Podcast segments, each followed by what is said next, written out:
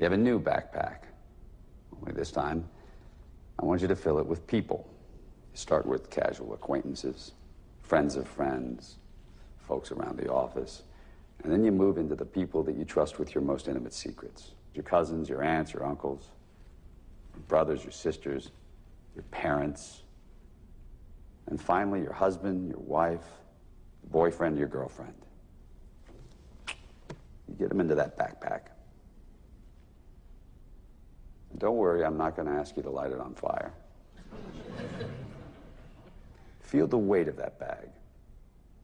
Make no mistake, your relationships are the heaviest components in your life.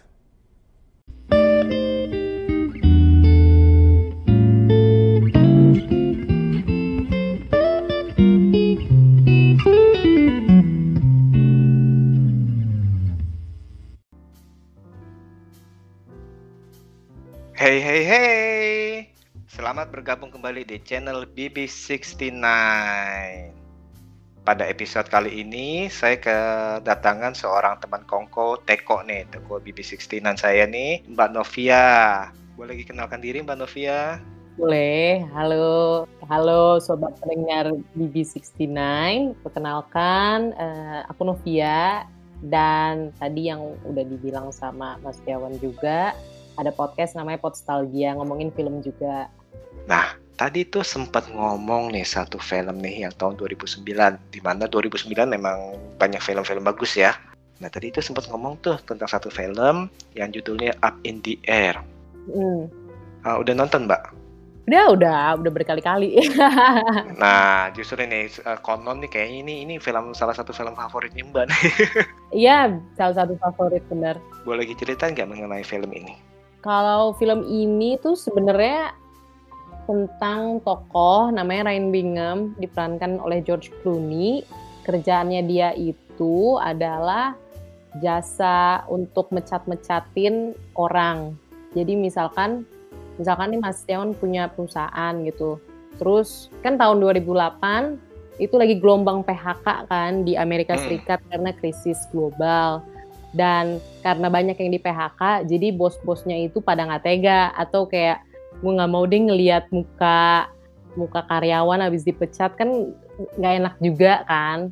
Betul, ya udah akhirnya dia meminta kantornya Ryan Bingham untuk uh, di, untuk mecatin jatuhnya kayak outsource sih tapi lebih ke jasa jasa untuk mecatin karyawannya itu. Nah itu kerjaannya Ryan Bingham. Terus karena dia di Amerika Serikat, di seluruh Amerika Serikat, jadi dia hampir setiap hari terbang naik pesawat dari negara bagian satu ke negara bagian lain. Jadi dia terbang terus tuh di uh, setahun itu. Kayaknya setahun dia tuh pernah bilang bisa 300 hari tuh dia di pesawat bahkan 320, atau lebih 320 uh, 320 ya, kalau nggak salah ya. 320-an berarti kan dia hanya 45 hari lah di bumi. Makanya mungkin salah satu makna judul Up in the Air karena memang kerjaannya dia itu banyak yang mengharuskan dia untuk naik pesawat.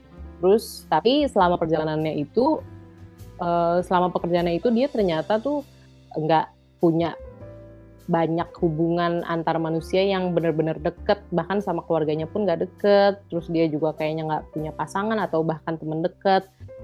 Sampai akhirnya si tokoh anak Kendrick yang jadi intern atau anak baru pinter ya Ana ya. Natalie Natalie. Natalie. Natalie itu datang terus dia akhirnya kayak ngasih pembaruan sistem ke kantor. Jadi pembaruannya itu bisa mengurangi tingkat penerbangan dan sekaligus mengurangi kos perusahaannya juga kan. Tapi di sisi lain itu berarti kan ganggu ritme hidupnya George Clooney yang emang terbang mulu gitu, yang dia emang udah hmm. nyaman di kondisi terbang. Dan setelah itu kan jadinya apa namanya ternyata George Clooney juga ketemu sama tokoh yang diperankan sama Vera Farmiga juga dan hmm. jadi setelah ketemu dua orang itu uh, hidupnya Clooney tuh udah mulai kayak dia jadi mikir lagi hidupnya bener gak maksudnya kira-kira emang hidup di pesawat nih yang dia pengen itu sampai dapat uh, 10 juta miles kalau nggak salah 10 juta hmm, miles itu emang dia yang pengen capai ya di dunia ini. Ternyata ya balik-balik lagi sebenarnya hubungan antar manusia sih yang paling paling bermakna gitu paling yang paling bikin kita hidup lah di dunia ini mau sesukses apa pun tanda kutip mungkin kayak George Clooney atau uh, kayak gimana tetap kita harus maintain hubungan sama manusia yang emang saling support. Dan di film itu kan kenapa juga jadi favorit? Karena ngeliatin perubahan George Clooney yang tadinya tuh nggak yang tadinya acuh banget sama hubungan antar manusia jadinya bener-bener uh, peduli sama sama orang yang dia suka sama sama bawahannya tanda kutip si Natalie terus sama keluarganya sendiri. Dan enaknya juga di situ serunya karena ngeliatin apa ya kesedihan krisis global juga. Sebenarnya ini kan kayak mengulang lagi nih tahun ini 2020 kan pandemi kurang Betul. lebih kan sebenarnya situasinya mirip ya kayak Betul. di zaman 2008 jadi kayak eh 2008 2009 jadi kayak film itu tuh bisa secara nggak langsung kayak membaca related. lagi. Related banget sama sekarang. Ada perubahan juga kan industri sekarang udah mulai digital. Bahkan airline pun banyak yang bangkrut sekarang Betul. airline airline gede pun bahkan bangkrut gitu. Jadi kayak itu keinget banget film Up in the Air dengan situasi sekarang. Hmm. terus lucu juga sih dialog antar generasi juga di situ. Kayak Natalie anaknya lebih ngetik ya kan? Sedangkan uh, Clooney uh, lebih nulis. Itu lucu aja betul, sih mas nonton di dalam jadi banyak banget. ya. iya di dalam pesawat ngetikkan berisik. Jadi banyak banget yang bisa didapetin sih pas nonton Up in the Air. Nggak cuma hiburan aja tapi soal apa kondisi sosial ekonomi juga bahkan bisa dilihat gitu so, antar hubungan manusia juga bisa dilihat makanya itu salah satu film favorit dan diceritainnya juga santai jadi enak-enak aja sih pas nonton hmm, mengalirnya santai dia ya iya uh, Mbak Novi udah nonton berapa kali nih film ini? Aduh lupa lupa nggak tahu. Sepuluh ada? Kayaknya ada deh sepuluh mah. ada ya. Ada ada ada. Nah, saya juga kayaknya udah udah nonton kelima kali deh nih. Uh, oh, dan yeah. setiap kali ah dan non, setiap kali nonton itu ya mempunyai perasaan yang sama ya menyenangkan menyenangkan hmm. dalam tanda kutip ya. Iya. Yeah. Kemarin kan saya baru rewatch lagi nih. Hmm. Uh, dan emang ternyata ini relate banget dengan kejadian yang sekarang ini nih di mana pandemi covid seluruh hmm. bidang kehidupan itu dihantam deh pokoknya kan terutama di ekonomi nih ya kan? Hmm. banyak sekarang kita kan banyak banyak rekan-rekan kita nih pegawai-pegawai yang dirumahkan atau di tidak digaji sama sekali bahkan dipecat ya. Atau bahkan hmm. tidak sedikit perusahaan yang harus gulung tikar nih. Ini benar-benar yeah. benar-benar musibah buat semua orang nih. Dan di dalam film ini juga kan digambarkan nih mengenai resesi ekonomi kalau menurut saya ini bisa kita lihat nih dalam dari dua sisi nih. Yang sisi pertama adalah sisi orang yang ditugaskan untuk melakukan pemecatan. Sisi yang kedua adalah sisi orang yang dipecat kalau dari sudut pandang Mbak gimana nih? Misalkan Mbak suatu saat mendapatkan tugas untuk melakukan pemecatan seperti oke okay, kita anggap Mbak sebagai uh, sebagai George Clooney lah ya kita bilang ya. Uh, uh. atau si Natalie lah. Iya, ya gimana ya? Di sisi lain kita kan kerja juga sebenarnya buat ngebiayain diri sendiri sama keluarga juga kan atau orang-orang yang kita sayang gitu. Agak dah namanya hidup pasti memang ada plus minus ya. ada yin dan yang gitu. Mungkin kita jadi di posisi itu lagi posisi yang hitamnya. Tapi di sisi lain dengan kita ngelakuin posisi yang hitam, kita juga bisa ngasih yin karena karena kita ngasih kejujuran juga ke orangnya. Mm-hmm. Kayak apa Mbak posisinya lagi udah selesai tugasnya di kantor ini jadi uh, terpaksa um, mungkin apa cari tempat lain gitu berat sih memang cuma kan secara langsung itu kenyataan kan kita nyampein tugas kan sebenarnya mau mau bertugas seperti itu gak? Enggak, tapi enggak. Enggak mau. Mau cari yang lain, enggak tenang. Walaupun gajinya lebih besar, mendingan misalnya gajinya uh, lima kali lipat, tapi tugas Mbak adalah memecat. Kebetulan kejadiannya ini kita lagi butuh Mbak nih saat ini. Saya gaji dia Mbak uh, lima kali lipat untuk pecat. Uh, untungnya sekarang nggak terlalu butuh sih, jadi mungkin. Nggak bisa tidur ya mbak ya? nggak dulu. Nggak bisa tidur lebih parah kan. Jangkanya apa dampaknya lebih aduh lebih parah. Lebih baperan kita ya nanti ya. Mm -mm, takutnya.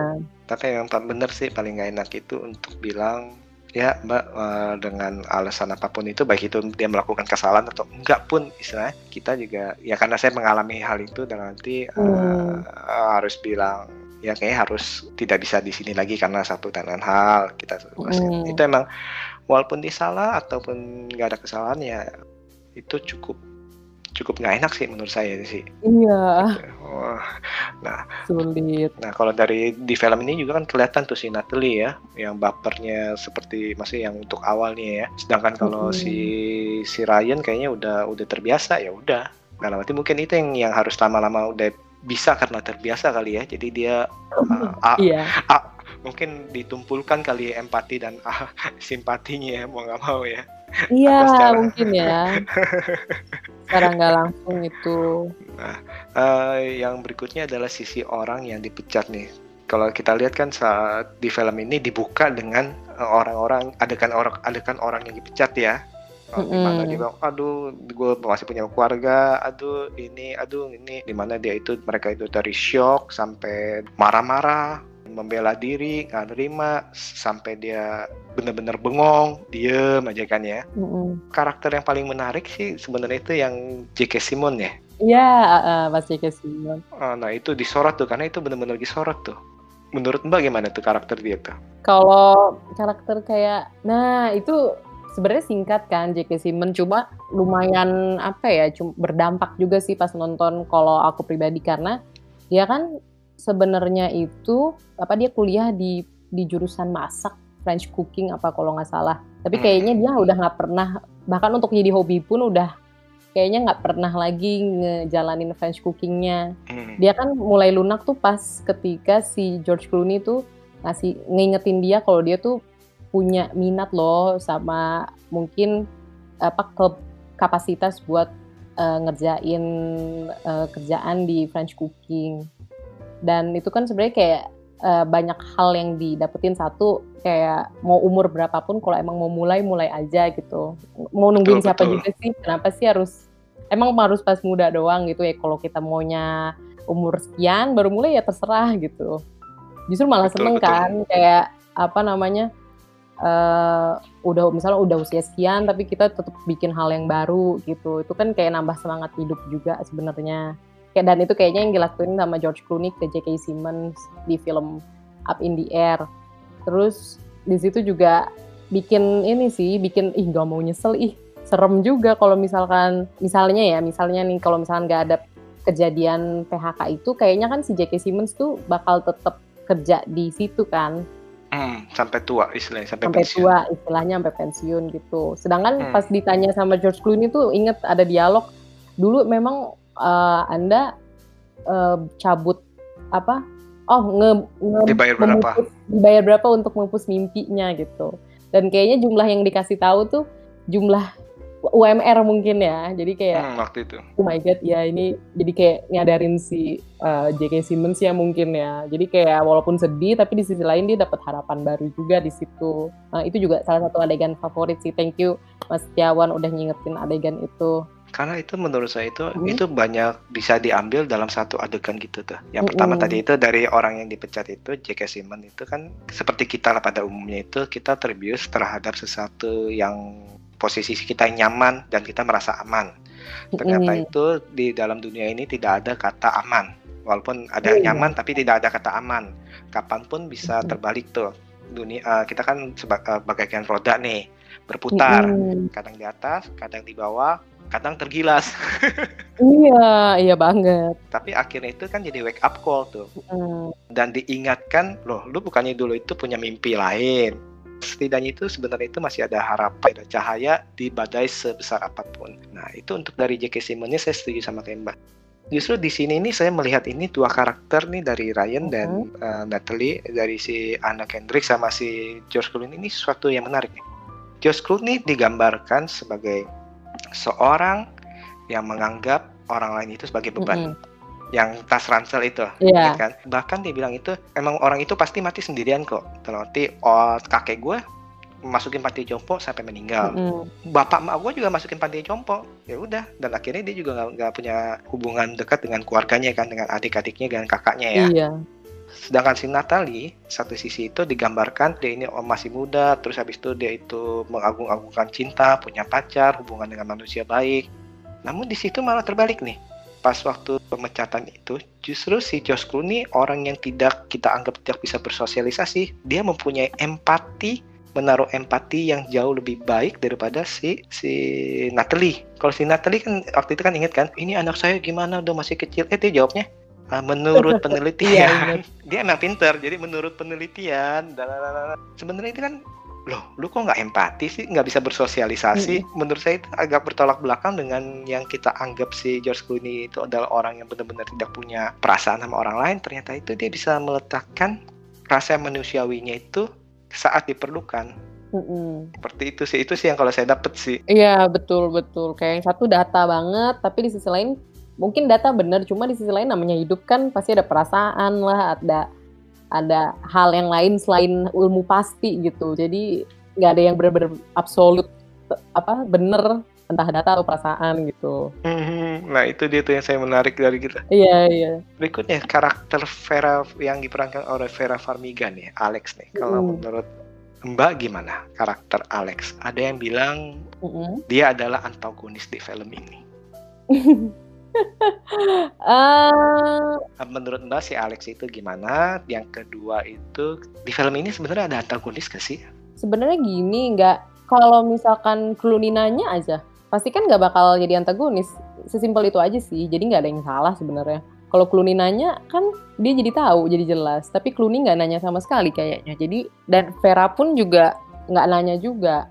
Maksudnya apakah Clooney udah nikah atau belum? Dan Clooney juga nggak nanya ke Vera apakah udah nikah apa belum mungkin karena si si Vera itu melihat si Clooney oh dari uh, dia pembicara tas ransel dia nggak mau Hmm. ada beban keluarga nggak mau ada beban Hmm. pasangan bahkan Hmm. material pun dia bilang material itu sebagai beban dan itu digambarkan dengan jelas Iya, di iya. rumahnya itu rumahnya itu benar-benar kosong tuh nggak ada perabotan apa pun juga Iya. tuh baju pun baju pun yang dia bawa tuh pasti buka lemarinya kosong tuh Nah, Mm-mm. mungkin kan karena dia dia ngomongnya kayak gitu, mungkin si Vera atau si Alex itu merasa oh ya udah kan, ya gue pikir lu kayak gitu mungkin dalam hati. Mm-mm. tapi dua-duanya kan sebenarnya asumsi jadi sebenarnya dua-duanya sama aja Jadi nggak ada nggak ada ini antagonis ya. Enggak, ya. kayaknya enggak, enggak. Kalau dari aku pribadi sih enggak. Cuma memang ya kalau ngelihatnya si Vera bohong gitu sama keluarga ya mungkin bisa kelihatan antagonis. Cuma kan di sisi lain ini kan ngomongin antara Clooney sama si Vera-nya dan mereka juga Hmm. nggak ada komunikasi yang jelas. Berarti kan sebenarnya ada salah di komunikasinya kan, bukan salah di orangnya. Maksudnya mereka cuma asumsi. Terakhirnya jadi ngambek tuh si Clooney. Aduh. Iya. Tapi kalau dia nanya nggak bakal kejadian tuh. Oh ya, udah udah baca novelnya belum? Belum, belum pernah. Walter Kearn ya. Ini kalau saya baca-baca sih malah sebenarnya itu uh, si siapa? Si karakter si Ryan itu ternyata itu bercerai ya. Hmm, ada itunya ya backgroundnya kalau di novel. Uh, kalau di novel malah ada backgroundnya itu dia bercerai nih. Jadi kan kita mengerti. Nah, sedangkan kalau di sini malah kita lihat itu dia anti kemapanan. Tapi lucu Hmm. sih. Yang pertama nih di film ini nih kita lihat eh, si Clooney anti kemapanan. Terus kakaknya mau mau cerai. Terus adiknya mau kawin. Nah, itu tuh. Jadi yang satu single, yang satu uh, udah mau cerai, yang satu baru mau kawin. Ini sih saya juga menganggap ini suatu yang unik juga nih diangkat nih tiga hal ini. Terus pas uh, calon suami adiknya ketakutan, malah yang nolong ini ya orang yang gak disangka nih si Clooney-nya ini nih ya. Mm-mm. Bener-bener ini sih nggak sangka sih. Eh, kalau adegan paling favorit apa? Mungkin kalau adegan paling favorit itu saat pas yang banyak sih sebenarnya, tapi salah satunya ketika dia ngomong sama si J.K. Simmons tadi itu satu. Terus Hmm. dua yang dia ngomong ke calon suami adeknya soal hubungan apa soal kalau misalkan momen itu paling baik kalau misalkan ada orang lain Hmm. itu juga ah, salah satu adegan favorit sih yang di mana ditanya kemarin malam kak saat kamu tidur di hotel tanpa adik gue apa yang lu rasain gitu ya. Terus dia iya. bilang si si Danny McBride bilang ya kesepian. Nah udah itu dia. Lu mau hidup sepi gak? Gitu. Mm-mm. nah itu sih. Cukup dalam sih dan endingnya sih cukup manis sih. Iya ya kembali Apalagi- ke semula ya dari awal di mana Mm. akhirnya di mana ya iya dan oh ya dan dia ngasih eh, poinnya dia ke saudaranya pun itu juga oke banget sih. Iya betul. Tumben-tumbenan itu perubahan yang suatu signifikan ya. Dia peduli. Mm-mm. kan dia kan padahal kan dari awal wah iya gue berusaha nih supaya gue ini pergi ke mana-mana nggak bayar nih. Soalnya gue pakai poin gue misalnya gitu kan dia bilang ya. Sempat Iya, ya ke iya. si Ana ya nggak taunya akhirnya itu dia memberikan untuk hadiah untuk pernik eh, pernikahannya itu untuk keliling dunia kalau nggak salah berapa sih berapa poin yang butuh untuk keliling dunia kalau nggak salah ya Iya. Ternyata cuma sedikit dari dari poin yang dia punya, istilahnya gitu kayak cuma berapa persen gitu. itu lucu sih terus adegan sebenarnya itu yang saya suka juga itu adegan yang adiknya minta difotoin tuh bawa posternya dia tuh Oh iya. itu konyol tapi cukup manis sih menurut saya apalagi ngelihat pas dia tempelin tuh foto-fotonya ternyata bukan hanya si Ryan aja yang motoin tapi temen-temennya teman-temannya rela tuh moto-motoin itu ya yang di peta Amerika tuh ditempel-tempelin di itu tuh itu Mm-mm. manis sih Manis dan nyesek juga sih karena Clooney kan ngira wah dia spesial karena dimintain tolong mungkin ya. Cuma dia pas lihat gambar oh ternyata hampir semuanya juga dimintain tolong gitu. ternyata eh, teman-temannya juga dimintain tolong sih di, seperti itu apalagi pas dia bilang mau minta jadi apa eh, pendamping tuh yang bawa ke altar dia baru Iya. dia sadar baru dia sadar oh ya ternyata ini gua nggak maksudnya benar-benar gua selama ini jauh dari keluarga gua bahkan Mm-mm. untuk untuk dia jalan ad- jalanin adiknya ke altar aja yang nggak dipilih istilahnya memang sih film ini sih benar-benar related sih ya untuk apalagi untuk zaman sekarang nih masih masih related apalagi zaman Hmm. sekarang yang pertama soal pemecatan soal teknologi teknologi kan akhirnya si Clooney juga harus beradaptasi harus ya mencoba perubahan Iya. yang awalnya nggak mau tapi akhirnya ini terus dari segi musik dan sinematografi juga keren ya mbak ya ini ya eh kalau ini kan sebenarnya filmnya juga kebanyakan di indoor dan kayak di hotel. Enak aja sih nontonnya kayak mm, nggak banyak ngeliatin. Ini kan sebenarnya Up in the Air sebenarnya kalau misalkan ngomongin perjalanan gitu kan banyak bisa banyak ngeliatin wilayah lah atau hmm. apa pemandangan. Emang sih di, di awal-awal pemandangan banyak gitu kan. Cuma kan di sisi Hmm. lain walaupun judulnya Up in the Air juga ceritanya kebanyakan kan di di bawah gitu kan. Hmm, di Hilton. Kayak iya di Hilton di hotel-hotel lain.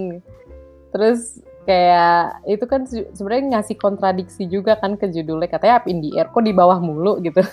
Hmm, jadi lucu unik juga sih. uh, untuk soal lokasi juga. Jadi kayak emang ngasih tahu ini emang boleh up in the air cuma kita ya tempatnya juga tetap di bumi gitu jadi apa walaupun langit indah tapi ya tempat kita di bumi sebenarnya kurang lebih kasih tahu kayak gitu Keren nih film nih.